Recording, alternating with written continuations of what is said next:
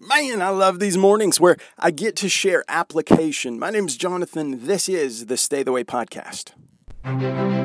Stay the way, stay the way.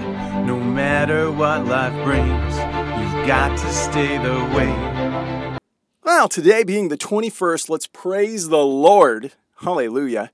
It is a glorious day to share the Word of God. Verse, I've forgotten, it's chapter 21 but verse 9 jumped out at me today, and I'll tell you why here in a moment. Let's pray and ask God to bless this, that it's not anything of me, but everything of Him, that He would be magnified. So, Father in heaven, thank you for a word. Thank you for the glorious truth that it brings. Thank you for verse 9 today, that you might be magnified for the glory of Jesus Christ. Amen. It says specifically, it is better, it is better to dwell in the corner of a housetop than with a brawling woman in a wide house. So we get a couple of applications in this. One, Solomon had 700 wives and 300 well 300 wives and 700 concubines. A thousand women in your life uh, may seem like a lot. I, I know I know one could seem like a lot to me. I love my wife dearly, but hey, we all have ups and downs. We have good days, we have bad days. Can you imagine having a thousand wives and all of them having great days? I think not. So, twice in chapter 21 here, Solomon talks about the contentious woman or the brawling woman. And me, as a man, spiritually, I am the bride of Christ. Now, that doesn't give me feminine qualities. I'm a man. I'm a manly man by the grace of God.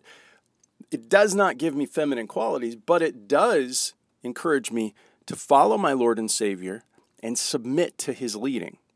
So where he leads me, I will follow. You could even say where he what he feeds me, I will swallow. Like he he is my provision and that's all I need. My obedience is my safety net to my Savior and Lord. Now, as a bride of a husband on earth, your job as a bride is to submit to your husband, not because you're less than your husband, but because you're equals, according to the Bible, and that God has set a proper order to protect us. That's, that's as simple as it gets. Now, why? Well, he, the Bible tells us that it wasn't Adam that was deceived in sin, it was actually Eve who was deceived in sin. And so, in setting up a proper protection, Jesus is saying, Adam, he knew the truth, though he transgressed when his wife offered him the fruit, which, by the way, was it doesn't say it was an apple. It was just some fruit. We don't know what it was. And I'm not speculating about that. But what we do know is Adam knew and Eve was deceived. That's from the Bible. I'm not making this up. You can read it up for yourself, and I'd encourage you to. Now, it is my job to follow my Lord and Savior. And if I do that well, then I'm safe. And if I do that well, then my wife is safe. But when we choose our own will, which is what a brawling woman does, you're, you're choosing to do your own thing. In fact, if we look it up in the Hebrew, it's midyan, it's a variation of brawling or contentions, it's strife, it's someone who's purposely trying to pick a fight. And I don't want to be that. I don't want to do that. And so my application is, Lord, that I would be gloriously submitted to you, to the leading, guiding, and the protection of the Holy Spirit for your glory. Amen. Now, if that's blessed you, hey, share it with somebody.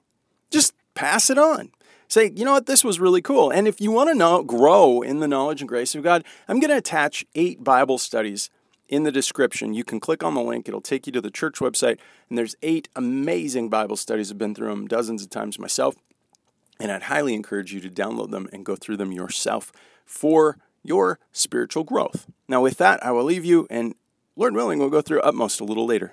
You've got to stay the way